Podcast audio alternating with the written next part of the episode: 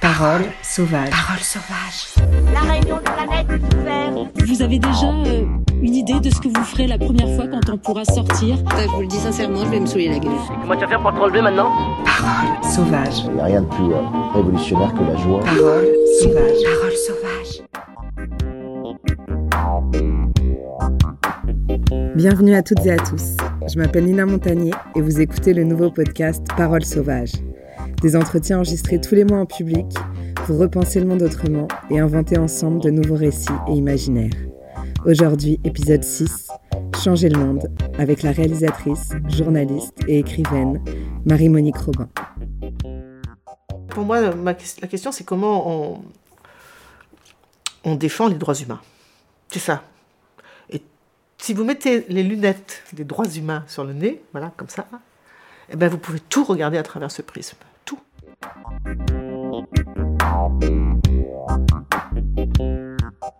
Se rebeller est juste, désobéir est un devoir, agir est nécessaire. Pour moi, Marie-Monique Robin incarne parfaitement cette citation d'Oscar Wilde. Avec ses films et ses livres, elle mène depuis une quarantaine d'années une incroyable croisade à l'assaut des injustices du monde pour défendre les droits humains. À travers son art et ses créations, les blessures de la Terre deviennent des combats et des lumières. Plus de 200 films à son actif, une dizaine d'années au sein de l'agence de presse Kappa, une trentaine de prix reçus, dont le prestigieux Albert Londres ou la décoration de la Légion d'honneur, mais aussi une douzaine de livres et des sujets d'enquête étonnamment éclectiques, avec des investigations approfondies sur des mois, parfois des années. Elle a attaqué les plus gros, qu'on pensait inattaquables, les géants de l'industrie agrochimique de l'agriculture industrielle, le gouvernement des États-Unis ou encore l'armée française. Son film culte Le Monde selon Monsanto, diffusé sur Arte, a été traduit dans une quinzaine de langues. Mais on peut aussi, pour n'en citer que quelques-uns, nommer Les Moissons du futur, Le Roundup face à ses juges, ou encore Notre poison quotidien.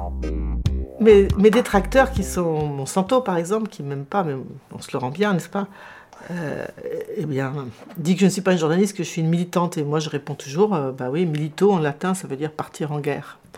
Et moi, je pars en guerre contre euh, le mensonge institutionnel, euh, la désinformation. savoir que des compagnies comme Monsanto, ils ont des agences de com, ils dépensent des millions pour, euh, pour semer le doute. Enfin.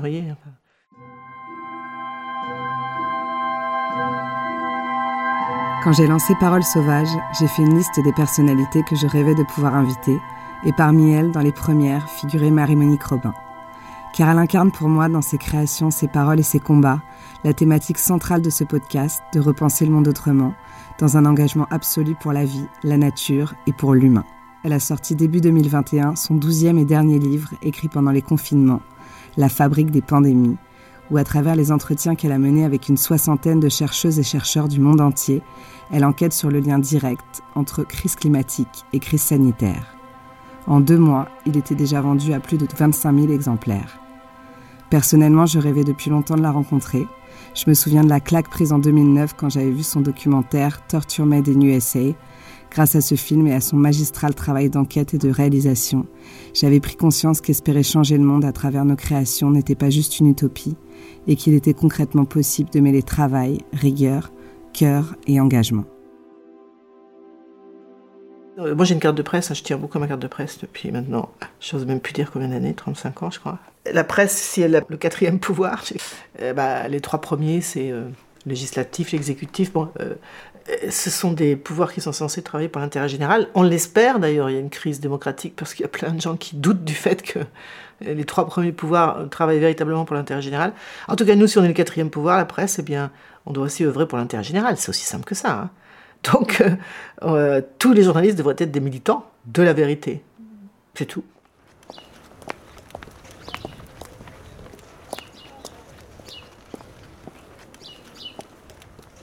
Comme l'épisode précédent et en attendant la réouverture des lieux de culture, cet entretien a été réalisé en privé. Marie-Monique Robin m'a invité chez elle, dans sa maison de Pierrefitte-sur-Seine, en banlieue parisienne. Alors, une fois n'est pas coutume, je suis allée à Paris en plein confinement pour la rencontrer. J'ai d'abord pris le train, puis la ligne 13 jusqu'à son terminus à Saint-Denis Université. Puis j'ai traversé à pied, sous le soleil printanier, les cités et les quartiers résidentiels du 93 pour arriver à Pierrefitte-sur-Seine où elle habite depuis 20 ans. Je crois que c'est là. Sa maison déjà est un voyage, entre la hacienda mexicaine et la ferme urbaine, avec son grand terrain arboré, son potager en permaculture, ses ruches et ses couleurs pétantes sur les murs. Bonjour. Enchantée. Je m'appelle Nina. Enchantée. Merci. Et Tristan. Marie-Monique Robin nous a accueillis chaleureusement, Tristan, l'ingénieur du son, et moi-même. Les yeux perçants et malicieux, la tête pleine, les paroles vives, d'une humilité et d'une simplicité confondantes. Nous l'avons enregistré le lundi 26 avril après-midi dans son salon, en buvant du café et en nous regardant droit dans les yeux. Nous avons ri, vibré, d'émotion, de révolte et d'indignation, et nous avons pleuré un peu. Dans son salon ce jour-là, Marie-Monique a récité du Albert Londres, du Georges Bataille et de La Fontaine. Nous avons parlé de ses parents, de ses trois filles, de son mari, mais aussi d'abeilles, de salsa, de transmission, de droits humains et de changer le monde.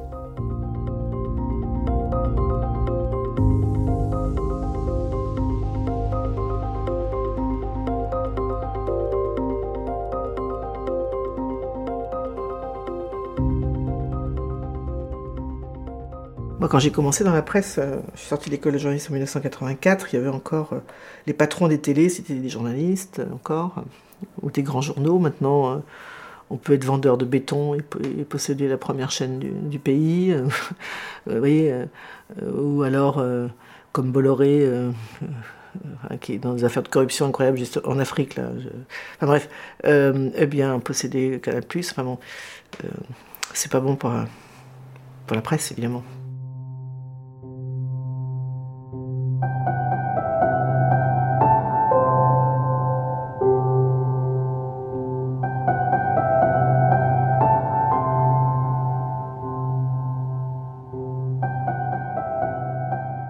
Vous avez euh, une quarantaine d'années de métier donc comme euh, réalisatrice, comme Mm. journaliste et comme euh, écrivaine. Ouais. Et vous avez abordé un nombre de thématiques parce qu'on vous connaît euh, plus avec euh, le monde sous le Monsanto, l'écologie, la protection anti-pesticides et tout ça. Mais avant ça, vous avez exploré un nombre de thèmes. C'est absolument hallucinant que ce soit euh, voilà, la, la- la lutte contre la pédophilie. À un moment, vous avez euh, enfin, la, la pédophilie et tout ça. Il y a Ouais. eu les, les femmes battues, il y a eu la- l'armée, il y a eu la- l'Amérique latine avec Ouais. les cultures. Enfin, il y a eu...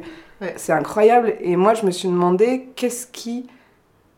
D'où ça vous venait euh, dans votre histoire personnelle, cette, euh, ce besoin justement de vous engager et de vous battre à travers euh, vos films et vos écrits? Alors, c'est une question qu'on m'a souvent posée.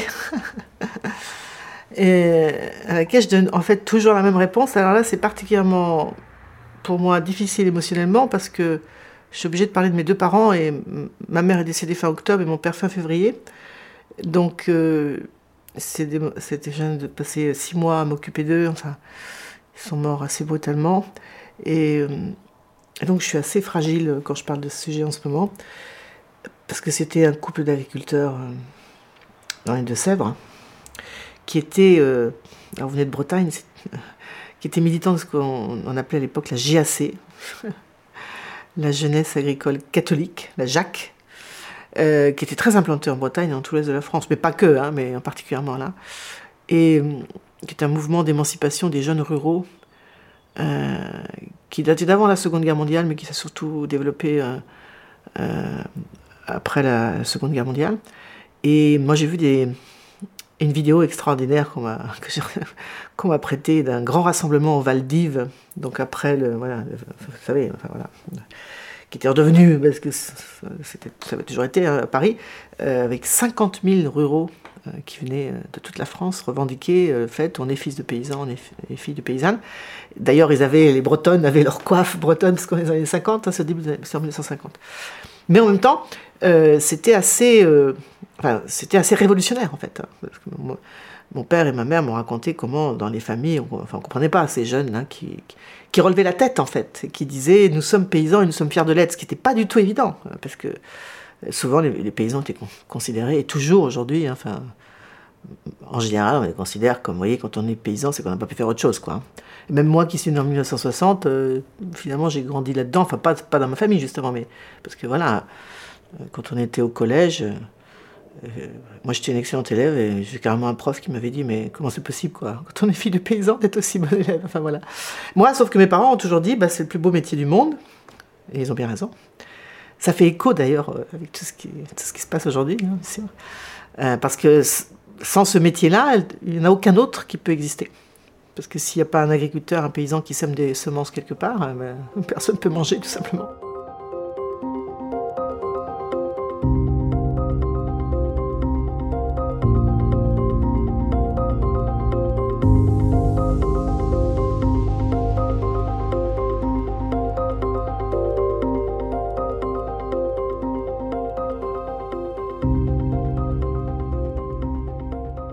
Parents étaient des catholiques très engagés, très marqués par Vatican II, qui était donc euh, en 1962, hein, vous savez, le, grand concile de l'Église, euh, qui disait que ben, on, enfin, on pouvait changer le monde, que voilà, qui brandissait l'Évangile en disant voilà. Enfin moi ça m'a beaucoup marqué et mes parents m'ont toujours dit qu'on peut changer le monde, voilà. Et ça c'est, Ah oui, je peux excusez-moi. Et voilà. Donc, euh, ce qui fait que moi, quand j'ai décidé d'être journaliste, euh, après un séjour en Allemagne, pendant j'ai fait des études pendant 5 ans en Allemagne, toute une histoire, enfin. euh, ah ben, je me suis dit, ça sera pour changer le monde. Voilà. Alors aujourd'hui, ça fait, ça fait bien prétentieux, n'est-ce pas Et un peu ringard, peut-être, mais je le revendique toujours aujourd'hui. Comme je l'ai dit tout à l'heure. Tous les journalistes devraient être des lanceurs d'alerte. Parce qu'on est là pour, je veux dire, euh, dénoncer la désinformation, etc.. La question, c'est comment on, défend les droits humains. C'est ça. Et si vous mettez les lunettes des droits humains sur le nez, voilà, comme ça, eh ben vous pouvez tout regarder à travers ce prisme. Tout.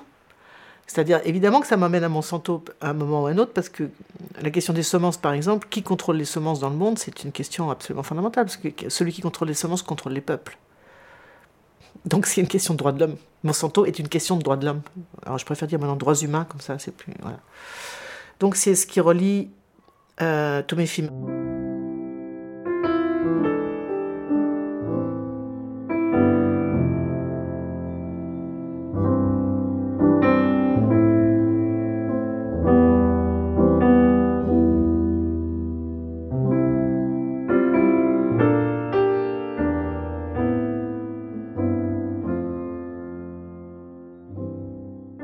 Moi, à partir de 2011, euh, quand j'ai vraiment compris euh, ce qui se passait sur cette planète et que ce petit bipède qui s'appelle Homo sapiens était en train, par son activité totalement déraisonnable, de transformer le climat, de détruire la biodiversité et de mettre en danger la vie sur Terre, euh, quand j'ai vraiment compris ça, je me suis dit. J'ai pensé à Albert Londres en fait. Albert Londres, c'est donc euh, qui a donné son prix euh, à ce Goncourt de la presse, comme on dit, euh, qui, est le père du journaliste d'investigation, qui est mort dans des conditions pas très claires euh, à la fin des années 1930 après un reportage en Asie sur l'opium, notamment le trafic d'opium. Qui disait notre métier, ce n'est pas de faire du tort ni de faire du bien, c'est de mettre la plume dans la plaie. Moi, il m'a be- beaucoup, beaucoup euh, inspiré. Et je me disais, s'il était là aujourd'hui, ben, peut-être en voyant ce qu'on est en train de faire, nous les humains, il se dirait, enfin, certainement qu'il ne se contenterait pas de dénoncer ce que, ce que fait normalement un journaliste d'investigation, hein, de dénoncer des dysfonctionnements, enfin, euh, il voudrait aussi certainement euh, aussi soutenir ceux que j'appelle les lanceurs d'avenir. Euh, bon, les lanceurs d'alerte d'un côté, puis les lanceurs d'avenir, c'est-à-dire ceux qui montrent qu'on peut faire autrement. Voilà, donc c'est vrai que j'ai fait à partir de 2012 les moissons du futur, qu'est-ce qu'on attend, nouvelle cordée, euh, des films qui donc euh, montraient des alternatives à ce modèle économique dominant, parce que c'est comme ça la question centrale, hein, capitaliste, enfin, qui nous mène dans l'impasse à une vitesse absolument incroyable. Et aujourd'hui, je suis vraiment strictement, enfin vraiment convaincu aujourd'hui que si on ne change pas de cap rapidement, euh, l'humanité ne survivra pas. Je dis bien l'humanité, hein, parce qu'on dit toujours qu'il faut sauver la planète, mais attendez, la planète. Moi, je viens de passer un an sur les parasites, là, travailler sur les parasites, les virus et compagnie.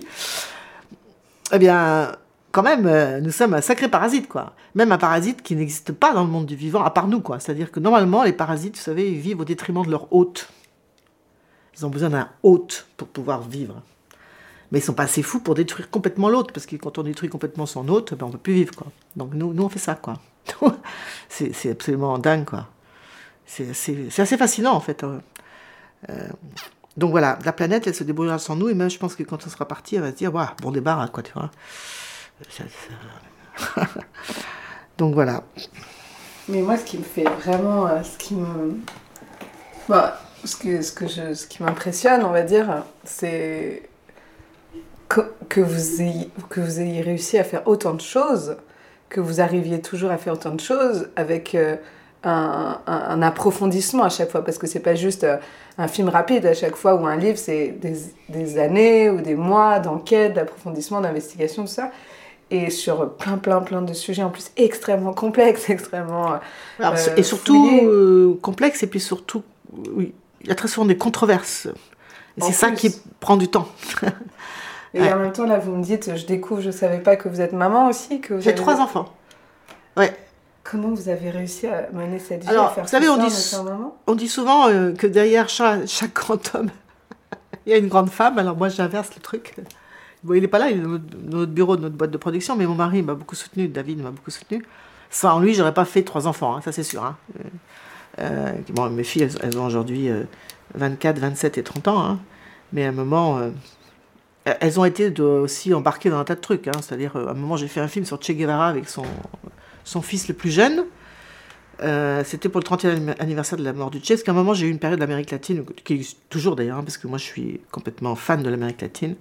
Je suis allé plus de 130 fois, donc euh, j'adore la, salsa, j'adore le rhum, j'adore la musique, la littérature, euh, j'adore Garcia Marquez, que je connais d'ailleurs, il est mort maintenant, mais enfin bref. Et euh, je suis allé plus de 30 fois à Cuba, enfin, euh, 12 fois en Colombie, enfin bref. Et donc elles sont.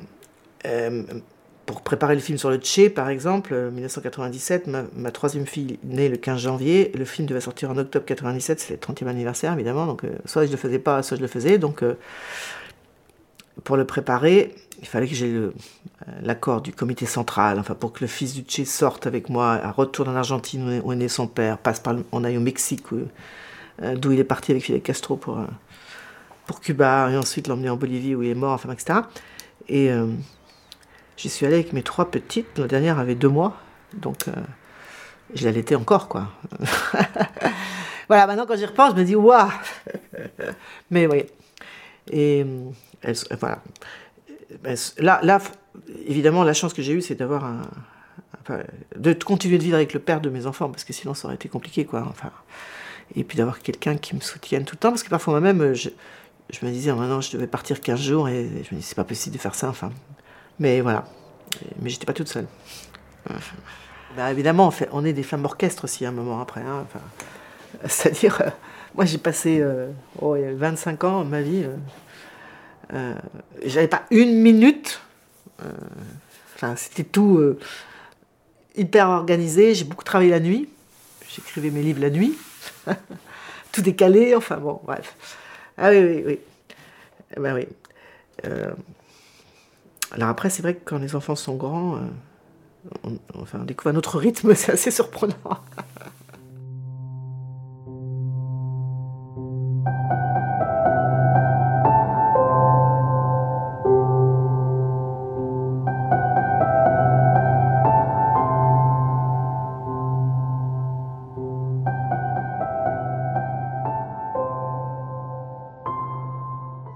Donc on a parlé d'où vous veniez, donc euh, du fait que vous êtes enfant d'agriculteur et que c'est ça aussi qui vous a et aussi donné euh, ce lien peut-être avec la, la nature et avec l'envie de la préserver, ou en tout cas à travers euh, l'engagement qu'avaient vos parents de, que vous avez Oui. évoqué. Alors, bah, en plus, moi, en fait, mes parents, au départ, donc comme ils étaient dans ce mouvement de développement rural, etc., et au début, ils ont complètement soutenu le, le modèle agro-industriel, quoi. Parce que sur la ferme, eh ben, début des années 60, on a vu les techniciens agricoles débarquer en disant c'est le futur. euh, L'agriculture, euh, alors on disait pas bio à l'époque, hein, familiale, d'avant la Seconde Guerre mondiale, euh, que pratiquait mon grand-père, par exemple, c'est obsolète.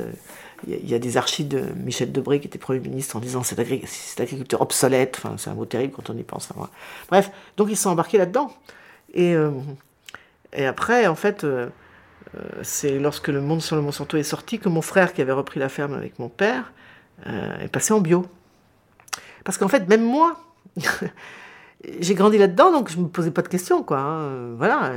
Et, c'est quand j'ai compris, enfin, quand j'ai fait cette enquête sur le monde sur le Monsanto, où, euh, y compris dans ma famille, on s'est dit, ah, mais voilà, pourquoi peut-être le cousin, là, euh, de mon père, euh, qui a eu Parkinson à 45 ans, c'est quoi ça? Le voisin qui a la maladie de Charcot, c'est quoi ça? Et puis l'autre qui a eu un cancer, et puis, etc., etc. Et, et c'est là que ça a ouvert les yeux de tout le monde, y compris mes propres yeux, quoi, parce que euh, les, multinationales qui ont vendu leur poison agricole, c'est comme ça que j'appelle ça, euh, ont caché systématiquement la toxicité des produits, quoi. Et c'est pour ça que moi, quand je fais le monde sur le Monsanto, ça a eu un tel impact, parce que là, j'avais apporté la preuve pour la première fois, parce que maintenant, entre-temps, il y a eu plein de choses qui ont été faites, mais euh, de ce... ben, vraiment, de ce business de la mort, où euh, bah, les, les, scientifiques qui travaillent pour ces firmes ben, sont des prostituées de la science, comme dit un mes interlocuteurs. Hein, voilà. Et, c'est tellement incroyable à, croire, quoi. Que moi, je me souviens quand j'écrivais mon livre, je préparais mon film, je me disais, mais on va dire que je suis folle, quoi.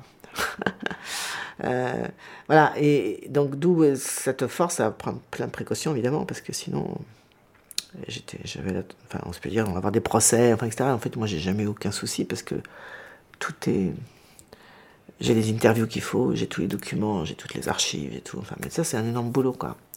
C'est à chaque fois, ça prend 2-3 ans et on pense qu'à ça.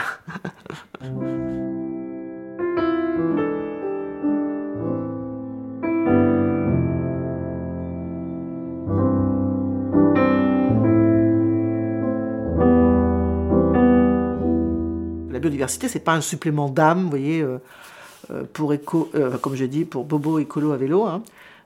c'est bien plus que ça. C'est-à-dire que si on détruit la biodiversité, nous allons disparaître. Il y a un lien direct. Et donc moi, j'ai interviewé 62 scientifiques sur cinq continents pour faire ce livre.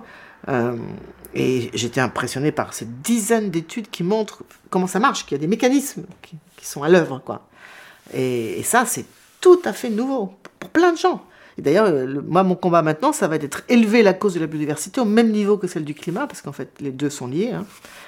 Euh, parce que euh, c'est absolument capital, quoi. Donc, ce que montrent entre autres ces scientifiques, c'est que si vous prenez la carte de la déforestation, la carte des foyers épidémiques et, la carte des, espèces menacées d'extinction, eh bien, elles se superposent. Hein.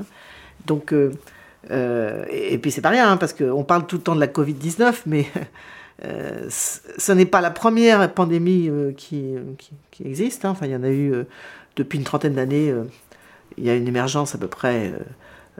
on est arrivé à peu près 5 nouvelles émergences par an, hein, sauf que la plupart du temps ça concerne des pays africains, donc on s'en fout, comme Ebola, enfin, etc.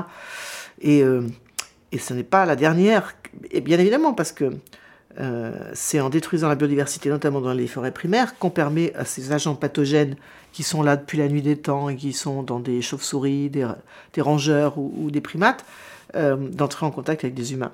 Voilà ce que montrent les scientifiques aussi, c'est qu'à l'inverse, quand on protège les forêts primaires, eh bien, euh, ça c'est assez magique. Tous, ces agents pathogènes qui sont là à bas bruit bah, ne, ne menacent personne. Voilà, c'est ce qu'on appelle l'effet dilution. Euh, c'est-à-dire que plus il y a une grande biodiversité, plus le risque infectieux est, réduit. Et ça, euh, c'est des mécanismes, bon, je ne rentre pas en détail, on peut lire mon livre, hein, on verra le film bientôt, euh, mais c'est incroyable. Et puis on découvre aussi que, donc, quand on détruit la biodiversité dans les forêts primaires, où il y a donc un grand potentiel d'agents pathogènes, parce que c'est lié aux animaux sauvages qui sont là, donc on, augmente le risque infectieux, bon, ça c'est une chose, hein, parce qu'on fait des routes, des mines, enfin, etc. et à l'inverse, dans nos pays occidentaux, dans nos villes totalement bétonisées, quand nous grandissons dans un environnement où il n'y a pas d'espace vert, où il n'y a pas de biodiversité, eh bien, nous avons un microbiote qui est très affaibli. Hein, et ça se joue entre 0 et 2 ans. Les études sont très précises là-dessus. Hein. Donc, entre 0 et 2 ans, si nos enfants ne sont pas confrontés à des microbes de tout, genre, qui viennent des animaux, euh, euh, sur une ferme par exemple, des animaux domestiques, ou euh, ben, des parcs, des arbres, enfin, etc., eh bien leur microbiote est affaibli, donc ils ont des de l'asthme, ils ont des intolérances alimentaires, ils sont propices à des excès inflammatoires, et voilà comment on se retrouve avec la Covid. On comprend pourquoi la Covid. Il y a des gens qui en meurent et d'autres pas. Ceux qui en meurent, ce sont ceux qui ont des microbiotes qui sont très faibles, dus à l'absence de biodiversité. vous vous rendez compte que c'est énorme, quoi. C'est-à-dire que quand on détruit la biodiversité, on libère des virus qui étaient là et qui emmerdaient personne. Et en plus, quand on détruit la biodiversité, on nous rend plus vulnérables à l'impact de ces virus. Vous voyez? Voilà. Et euh, ça, c'est absolument. euh, pas- ça n'a jamais été abordé. hein, Comme d'ailleurs les scientifiques aussi m'écrivent en disant merci, enfin, enfin vous, euh, vous nous rapprochez, enfin, on n'arrête pas de tirer la sonnette d'alarme, enfin voilà. Et eux, ils pensent que si on ne s'attaque pas à toutes ces causes hein, qui conduisent à, à ce risque infectieux, eh bien, nous sommes entrés dans ce qu'ils appellent une ère de- d'épidémie, de, pandémie, et une ère de confinement chronique, c'est-à-dire qu'on aura tout le temps un masque dans notre sac.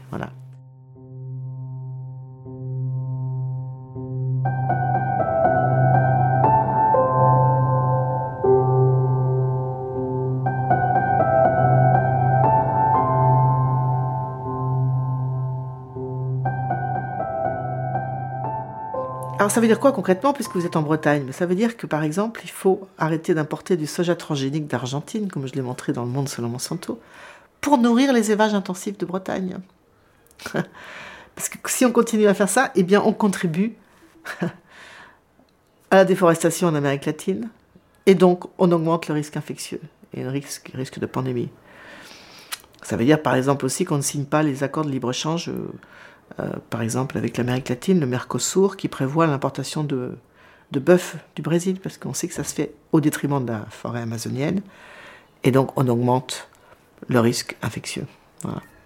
Donc, euh, vous voyez, finalement, on disait que c'est plein de thèmes différents, mais tous ces thèmes, tout, tout finit par converger tout le temps. Moi, c'est ça que je trouve assez fascinant, en fait.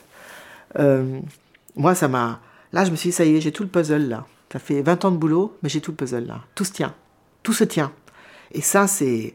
Voilà, alors moi, ce qui me plaît, c'est que j'ai des gens qui m'écrivent en disant, ben, votre livre, on, euh, on a mis des post-it partout, on, on- maintenant on sait comment argumenter, on sait... Voilà, c'est ça qu'il faut faire. C'est ça, ça que ça, ça, doit servir, ce que font les journalistes, normalement. C'est là... On est là pour apporter les informations. Moi, j'ai toujours estimé, que j'avais beaucoup de chance parce que j'apprends tous les jours, euh, je m'ennuie jamais. Euh, je rencontre des gens extraordinaires et je sers de, de passeuse, vous voyez, entre bah, les gens que je rencontre. Je parle quatre langues, alors ça, aide beaucoup. Enfin, et puis des citoyens qui parfois sont complètement désorientés, noyés par, voyez, ils savent plus comment, ils comprennent plus rien à ce qui se passe. Si, si. Euh, la bonne nouvelle, c'est que les causes qui nous ont conduites dans cette impasse sanitaire, on les connaît. Et si on veut éviter les prochaines pandémies qui peuvent être bien plus meurtrières que celle-ci, parce que ce que m'ont dit aussi les scientifiques que j'ai interviewés, c'est que la Covid-19, c'est rien du tout. Quoi. Elle tue moins de 0,1% des gens qui sont contaminés. Alors évidemment que c'est trop. Quand on perd des gens, c'est trop. Mais si on avait suffisamment de lits dans les hôpitaux, on n'a pas de problème. Si on n'avait pas fermé 100 000 lits en 20 ans, on pourrait prendre en charge les gens qui sont à risque, et on sait qui sont les gens à risque. Les obèses, qui ont des problèmes de microbiote d'ailleurs, euh, les gens qui ont eu des cancers, euh, qui ont du diabète, ou, euh, ou de l'hypertension. Le seul problème, c'est qu'on n'a pas assez de lits, parce qu'on est en train de privatiser les hôpitaux, parce qu'on a conduit dans les hôpitaux publics de France, et pas que de France, hein, euh, et d'Europe, et partout, euh, une politique de gestion libérale euh, qui fait qu'on le paye très cher aujourd'hui. Mais imaginez qu'un virus comme Ebola, apparu en Afrique en 1978, qui ne se transmet pour l'instant, et fort heureusement, que par contact avec les fluides des malades, mais n'est pas exclu qu'il se- parce que c'est ce qu'ils m'ont expliqué, hein, les, virologues que j'ai interviewés, qu'il mute et, et soit transmissible par voie aérienne. Il tue 60 à 80% des gens qu'il contamine. Vous vous rendez compte? On, a mis par terre une économie pour un virus qui tue moins de 0,1% des gens parce qu'on n'a pas assez de moyens dans les hôpitaux pour s'occuper des gens à risque. Imaginez ce qui va se passer si on a un virus qui tue simplement 10 fois plus, 1%. Je parle même pas de 1000 fois plus. hein. Et juste, vu que vous êtes une passeuse, vous pouvez me passer euh, de manière très, euh, très comme ça, euh, synthétique, ce que vous, vous avez compris et appris des potentielles solutions à ça, puisqu'on a identifié les causes. C'est quoi, ce serait quoi les solutions? Bah, c'est les mêmes solutions que pour. euh, c'est ça la bonne nouvelle aussi. Hein. Euh, c'est les mêmes solutions que pour lutter contre le dérèglement climatique. Alors moi, je comprends pas les politiques. Moi, j'ai écrit, j'ai fait un livre, un film qui s'appelle Qu'est-ce qu'on attend, qu'est-ce qu'ils attendent, quoi. Parce que si on prend les bonnes mesures, c'est bon pour le climat, c'est bon pour la biodiversité et c'est pas, c'est- comme je viens de le dire, c'est, c'est pas, c'est pas rien, quoi. La sixième extinction des espèces, c'est pas rien, quoi. C'est même étonnant que ça ne fasse pas sortir dans la rue, quoi. La dernière, la cinquième extinction des espèces, c'était euh, 65 millions d'années. Tous les dinosaures ont disparu et 62% de la biodiversité animale. Vous vous rendez compte ce que ça a, été? Là, nous sommes en train de provoquer la sixième extinction des espèces. Un million d'espèces menacées sur 8 millions d'identifiés. 25% des mammifères. Et on est quoi, nous? On n'est pas des mammifères, nous? On pense que tous les autres mammifères vont disparaître et nous, doigt dans le on va passer à travers. Mais n'importe quoi. Vous rendez compte à quel point on est présomptueux, arrogant hein? Donc voilà, alors ça serait bon si on prend les bonnes mesures pour le climat, pour la biodiversité, sans laquelle nous ne pouvons pas vivre, dont nous dépendons pour vivre, la biodiversité. Pour manger, pour tout, pour se soigner, tout. Et ça serait bon aussi pour la santé, d'accord? Donc, eh bien, ça veut dire, euh, bah, j'ai déjà donné des exemples, euh, manger bio et local, évidemment, hein, pas manger un poulet euh, de Bretagne nourri avec du soja euh, transgénique d'Argentine, parce que ça, c'est pas bon, ni pour le climat, ni pour la santé, ni pour la biodiversité. Ça veut dire retirer à, Total, notre grand Total national, euh, son autorisation d'importer l'huile de palme d'Indoné- d'Indonésie pour mettre dans sa raffinerie de Med dans les Bouches du Rhône, hein, pour au final mettre dans les réservoirs. hein. Parce que quand on fait ça, on contribue à la déforestation en Indonésie. Mais ça, paraît quand même évident.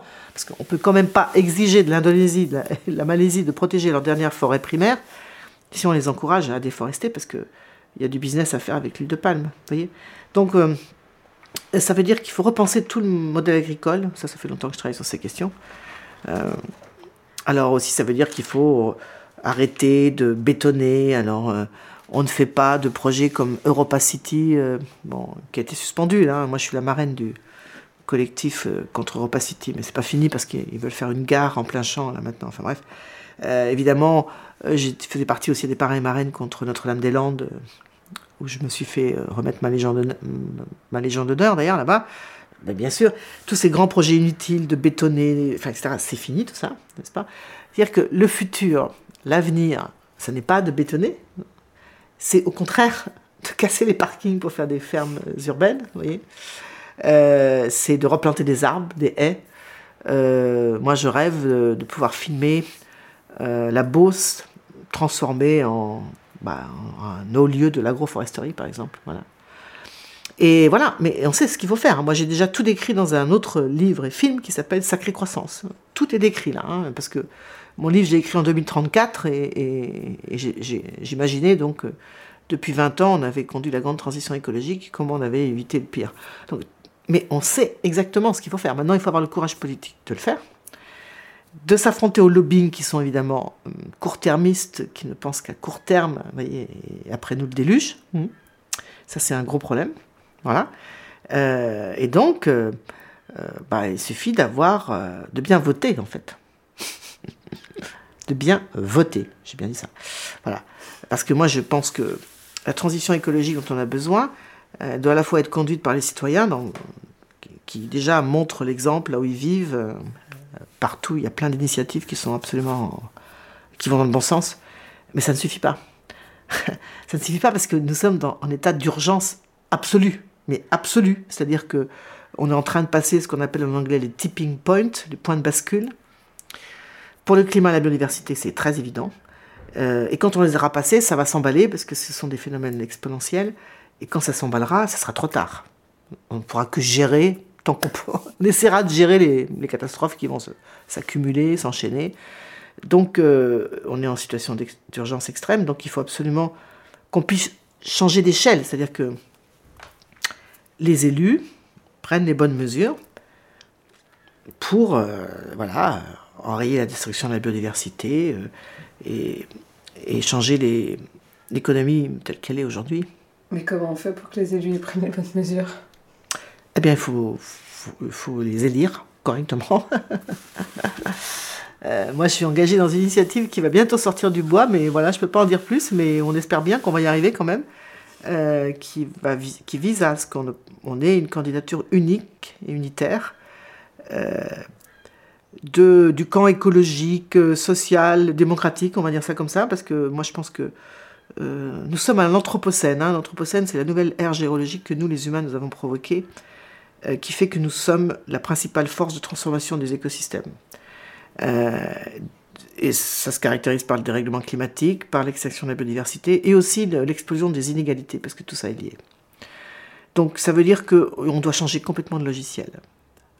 L'Holocène, duquel nous sommes sortis, c'est fini. Quoi. Donc il faut tout, revoir. Le logiciel économique, euh, politique. Donc euh, je pense que la gauche, la droite, tout ça, c'est poubelle. Ça ne veut plus rien dire. Ce qu'il faut maintenant, c'est réunir toutes les bonnes volontés qui ont compris que on ne peut pas continuer comme ça et, euh, arriver à porter au pouvoir quelqu'un qui, incarne véritablement ces, enjeux. C'est ça qu'il faut, sinon c'est trop tard. je, je suis désolé de vous le dire. Hein. J'aurais pas dit ça il y a 10 ans, mais aujourd'hui j'en suis absolument persuadé.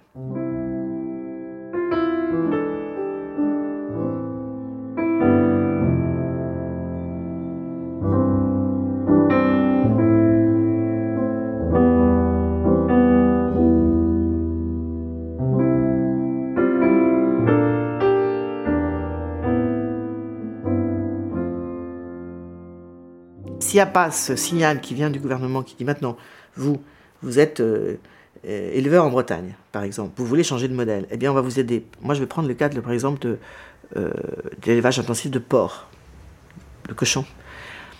Alors évidemment c'est un désastre, euh, c'est ce que montre entre autres le, livre sur les algues vertes, mais moi une fois j'étais dans un débat, il y avait un éleveur de porc qui était là, qui en Bretagne, hein, et qui a dit, euh, bien beau, c'est bien beau Madame Robin, mais moi comment je fais? euh, j'ai une dette euh, pour je ne sais pas combien d'années, donc euh, comment je fais si j'arrête de faire ce que je fais hein.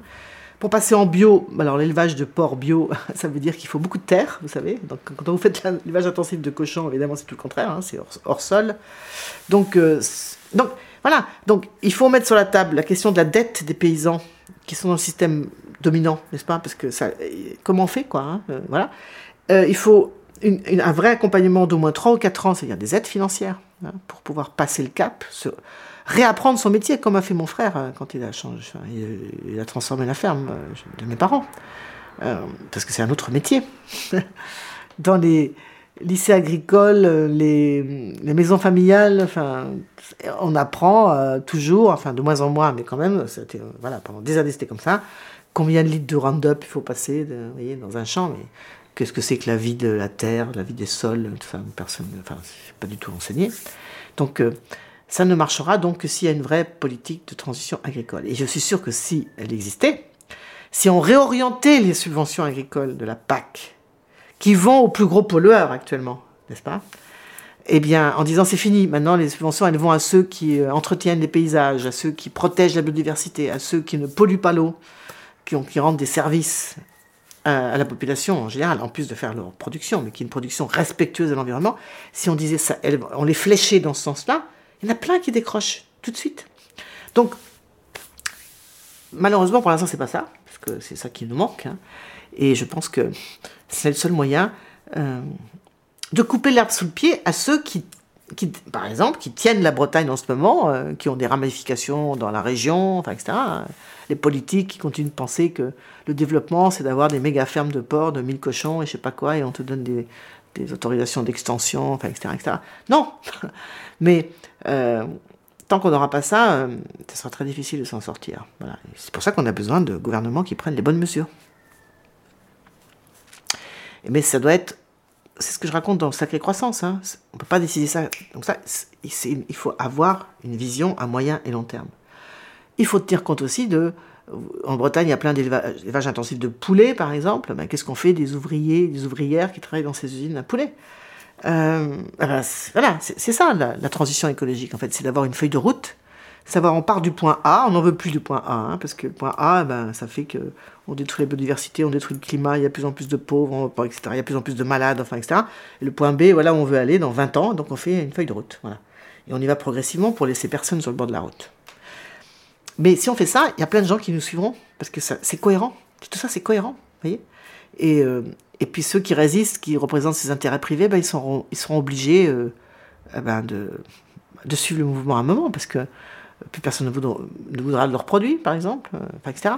Donc, euh, voilà, euh, c'est ça, pour moi, la seule solution, c'est donc la transition écologique érigée en politique nationale.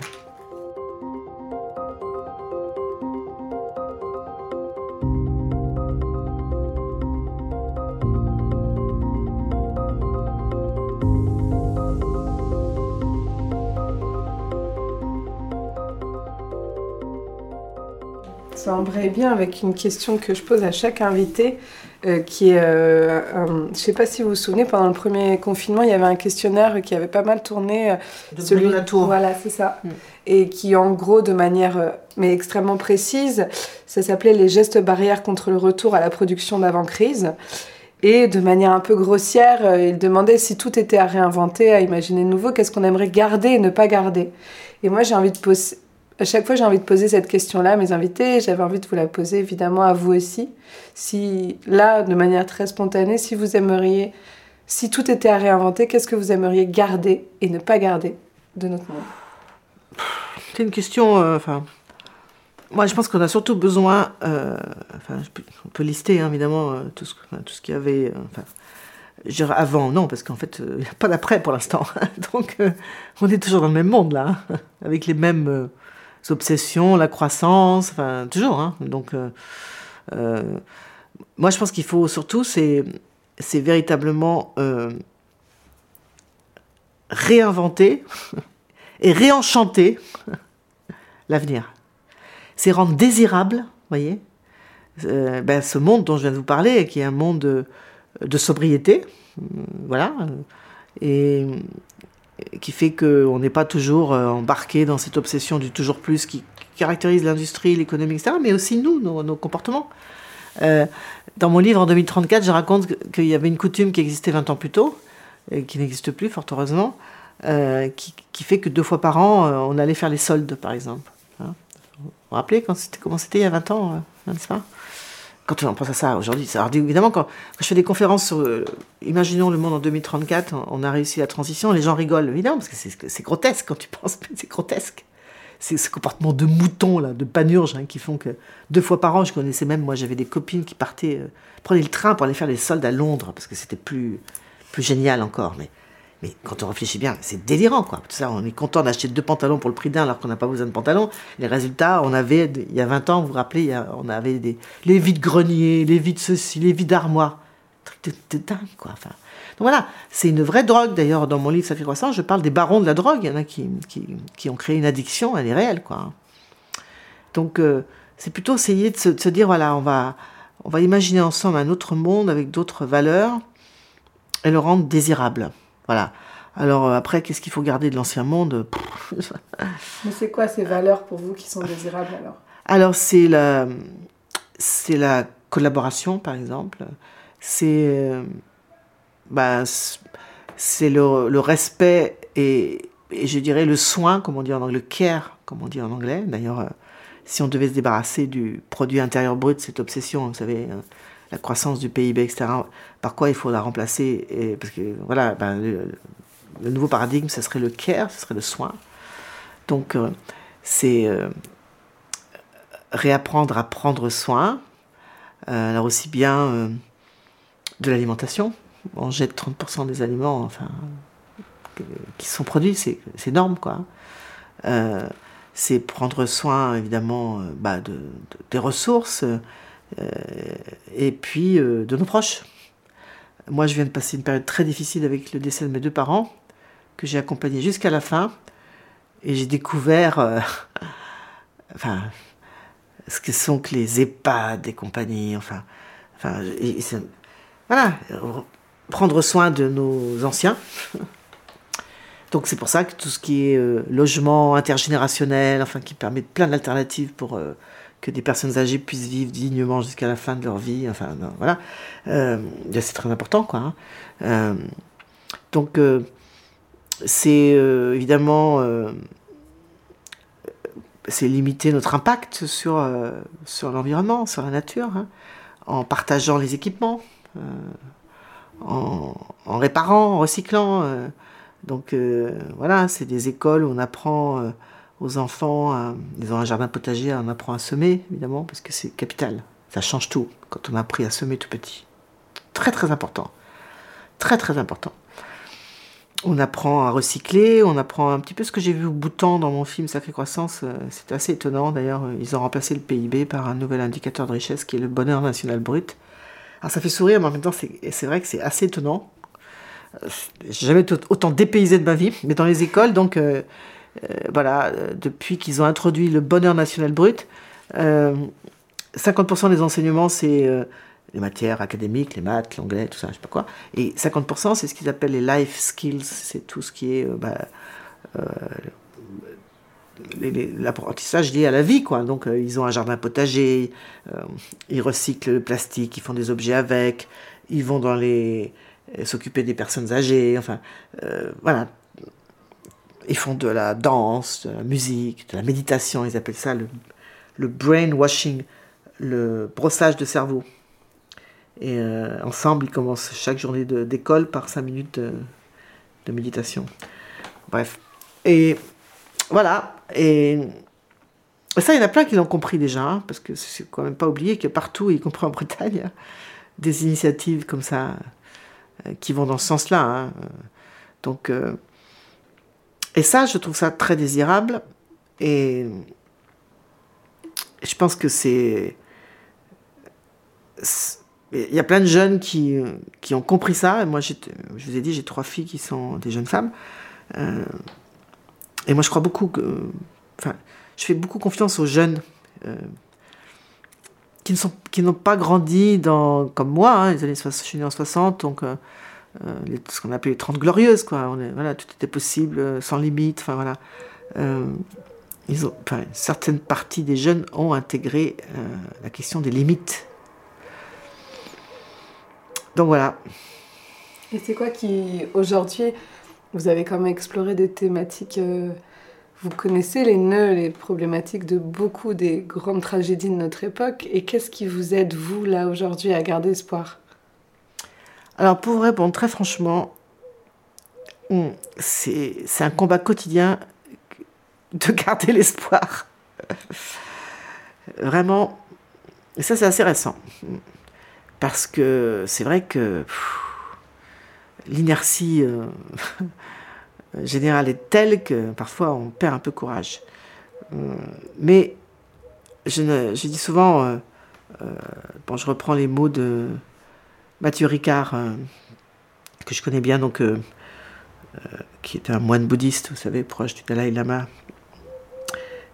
qu'il est trop tard pour être pessimiste. Et moi, je dis, je réécris ça à ma manière en disant que gardons le pessimisme pour des jours meilleurs. Voilà. Voilà.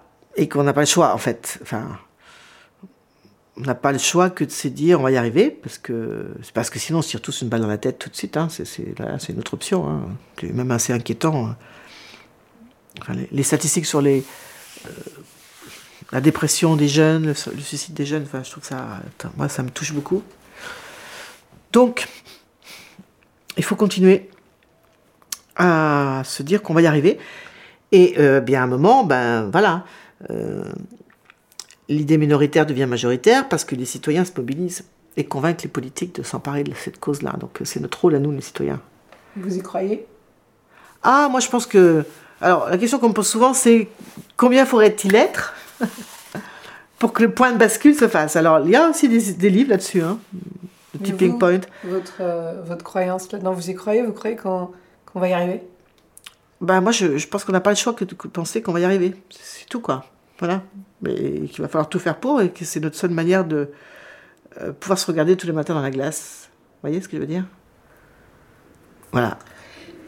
Et moi, ce qui, comment vous vous protégez justement de tout ce qui peut être toxique, de tout ce, tout ce, qui, toute la, tout ce dont on parle, de à quel point ça peut faire. Vous le disiez, aujourd'hui, peut-être depuis 10 ans, c'est plus difficile pour vous de garder espoir et tout ça.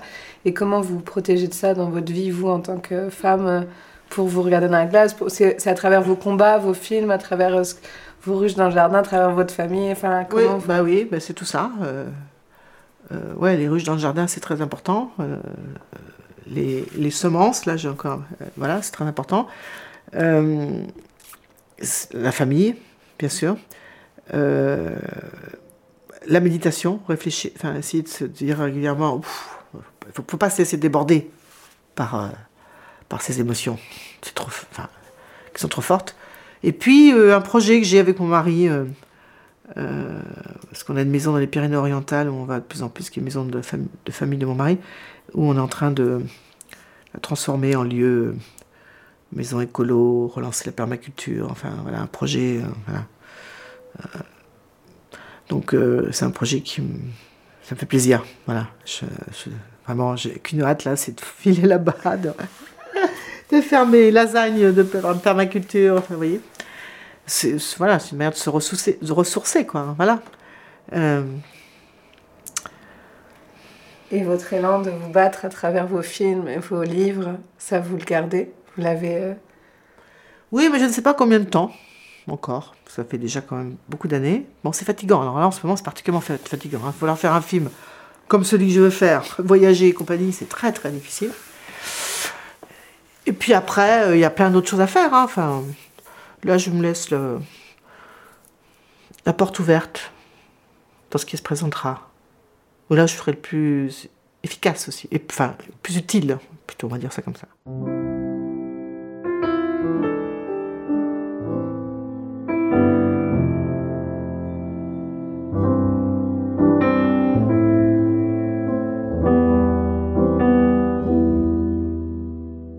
Moi, c'était. Euh, tout à l'heure, je vous ai posé la question. Euh, de comment vous arriviez à, garder espoir. Et là, c'est plus concrètement, qu'est-ce qui aujourd'hui, euh, dans votre vie et dans le monde, vous donne de l'espoir pour demain? Bah, La multiplication de toutes les initiatives citoyennes hein, qui, vont dans le sens de la transition, il y en a plein.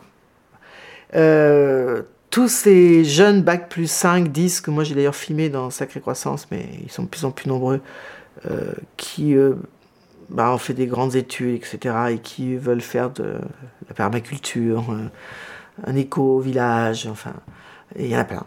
Euh, qui plaquent des, voilà, des métiers hyper bien payés, enfin, il y en a plein. Voilà. Et ça, c'est vraiment très encourageant.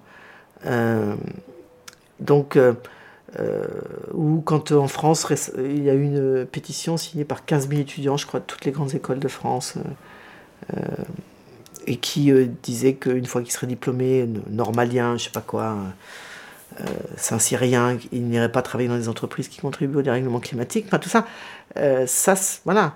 Euh, ça, ça me fait plaisir. Euh, cette prise de conscience qu'on sent quand même euh, qui, qui croit, mais pas assez vite, c'est ça le problème, parce qu'en fait, elle, elle bute sur le fait qu'on n'est pas encouragé par les pouvoirs publics. C'est pour ça. Imaginez que euh, ce que j'ai écrit dans 2034 ait lieu, c'est-à-dire que demain, l'année prochaine, on a des élections présidentielles, on, a enfin un gouvernement à la hauteur de ces enjeux et qui disent on y va maintenant, hein, c'est-à-dire euh, on encourage les, bah, les, pratiques vertueuses en agriculture, enfin voilà. Euh, on dit que c'est voilà, on arrête de, tous ces grands projets inutiles, on arrête de bétonner, que maintenant euh, on crée partout des fermes euh, urbaines, bio, enfin, euh, il y a plein de choses à faire, quoi. Hein. Mais ça, c'est très, ça, c'est, si on y arrive, vous rendez compte, ça va être, c'est génial, quoi. Voilà. Euh, repenser bah, la société, quoi. Hein. Ce qui compte dans la société, c'est le, c'est le lien, c'est le soin. Donc voilà, et je pense qu'il y a de plus en plus de personnes qui sont conscientes de ça. Est-ce que vous, c'est ce que vous, vous avez envie de continuer à défendre dans, dans vos films, dans, dans votre vie euh... Ah oui, oui, bien sûr. Ben, moi, je pense que c'est ça, je ne pourrais pas faire autrement. Hein. que de continuer à, Ouais, à défendre ça. Ouais, tout à fait.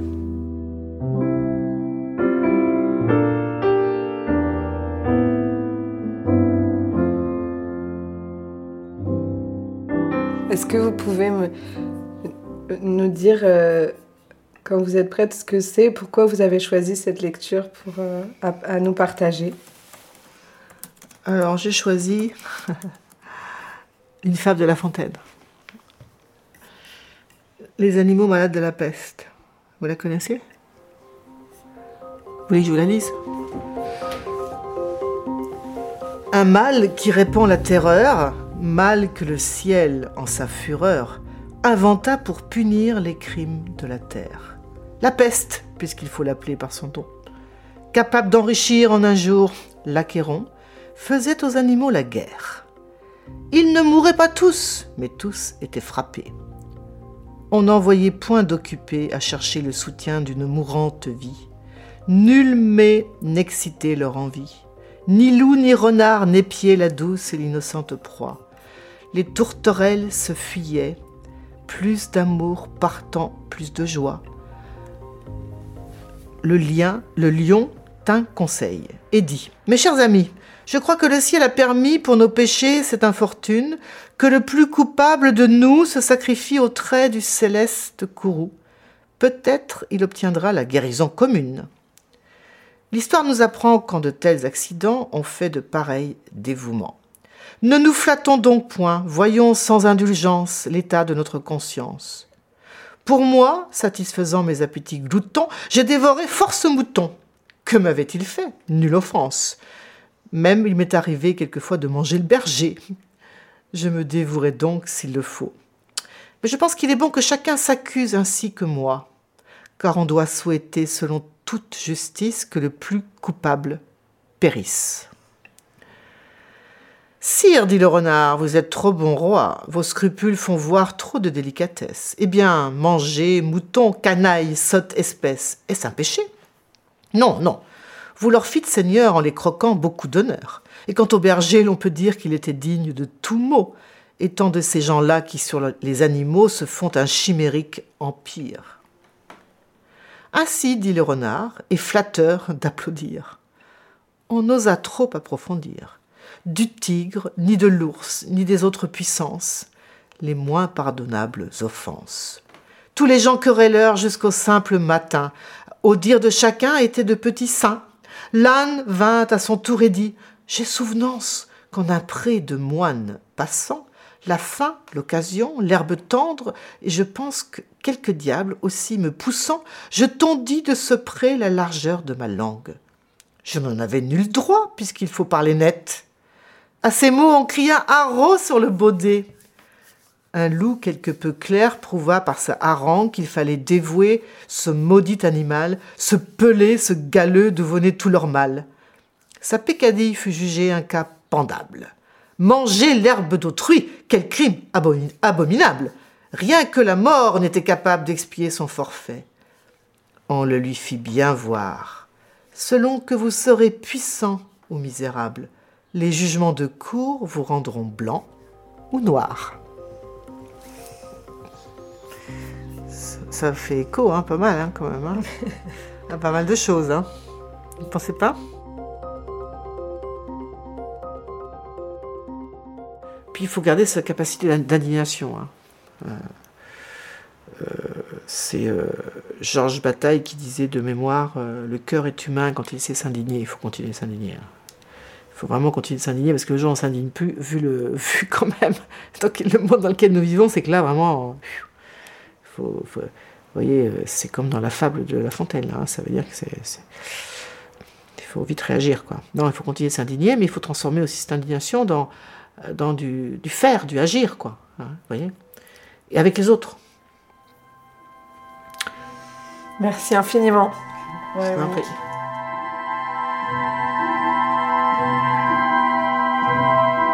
À la fin de cet échange, j'ai pensé à ce qu'on m'avait transmis à moi aussi, aux mots qui restent, aux graines semées et à ces valeurs qui nous accompagnent depuis l'enfance. J'ai repensé à cette citation de l'abbé Pierre que ma grand-mère Mathilde notait partout. Tout ce qui abaisse l'homme est désordre, la rébellion contre cela est un devoir sacré. Et là, vous prenez le train, c'est ça? Moi, je prends le train. Tristan, il habite à Paris. Ah, d'accord. Fais-le. Moi, je rentre en, en, Breta- en terre bretonne. Bon, ben super. Merci pour l'inspiration. Merci beaucoup. Merci. Au revoir, à bientôt. Au revoir. Je suis ressortie de cet échange comme je l'ai vécu, me sentant très chanceuse. J'ai repris la ligne 13 jusqu'à Montparnasse, puis le train pour la Bretagne, avec une sensation nouvelle, un mélange d'espoir en la vie, d'envie d'agir et de reconnaissance en l'humanité, de nous offrir des personnes comme Marie-Monique Robin.